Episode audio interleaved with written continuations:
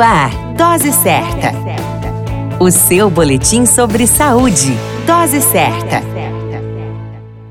Olá, eu sou Júlio Cazé, médico de família e comunidade. Esse é o Dose Certa, seu boletim diário de notícias. E o tema de hoje é a mulher e a saúde mental. A saúde mental da mulher é um tema cada vez mais discutido e que de fato precisa ser abordado. Apesar de os dados indicarem um número quase igual entre homens e mulheres, no que diz respeito a problemas de saúde, quando o assunto envolve distúrbios mentais, os padrões de como tais as doenças se manifestam indicam uma carga maior para elas. Não é incomum encontrarmos consultórios médicos e de psicologia com a presença em sua maioria de mulheres. No caso dos distúrbios mentais e emocionais, os estudos apontam que existam três mulheres adoecidas mentalmente para cada um homem. Além de serem mais suscetíveis a sofrerem de depressão, elas também têm maior probabilidade de acumularem mais de um tipo de distúrbio mental ao mesmo tempo. As mulheres são mais suscetíveis ao estresse pós-traumático, principalmente por estarem expostas e serem vítimas de violência. Elas também sofrem no que diz respeito à alimentação e suas consequências. Por mais que elas sejam mais rápidas em procurar ajuda, ainda assim a busca por atendimento médico acaba sendo postergada. Algumas dicas importantes que podem ajudar para uma melhor higiene mental feminina é dormir o tempo necessário, praticar exercícios físicos regulares, realizar uma alimentação adequada e balanceada, trabalhar com algo que seja prazeroso e não obrigatório, dedicar tempo ao lazer e visitar o médico frequentemente. Com prevenção, o adoecimento pode ser adiado ou mesmo inibido.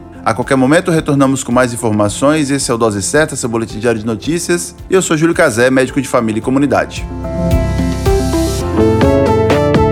Dose Certa, o seu boletim sobre saúde. Dose Certa.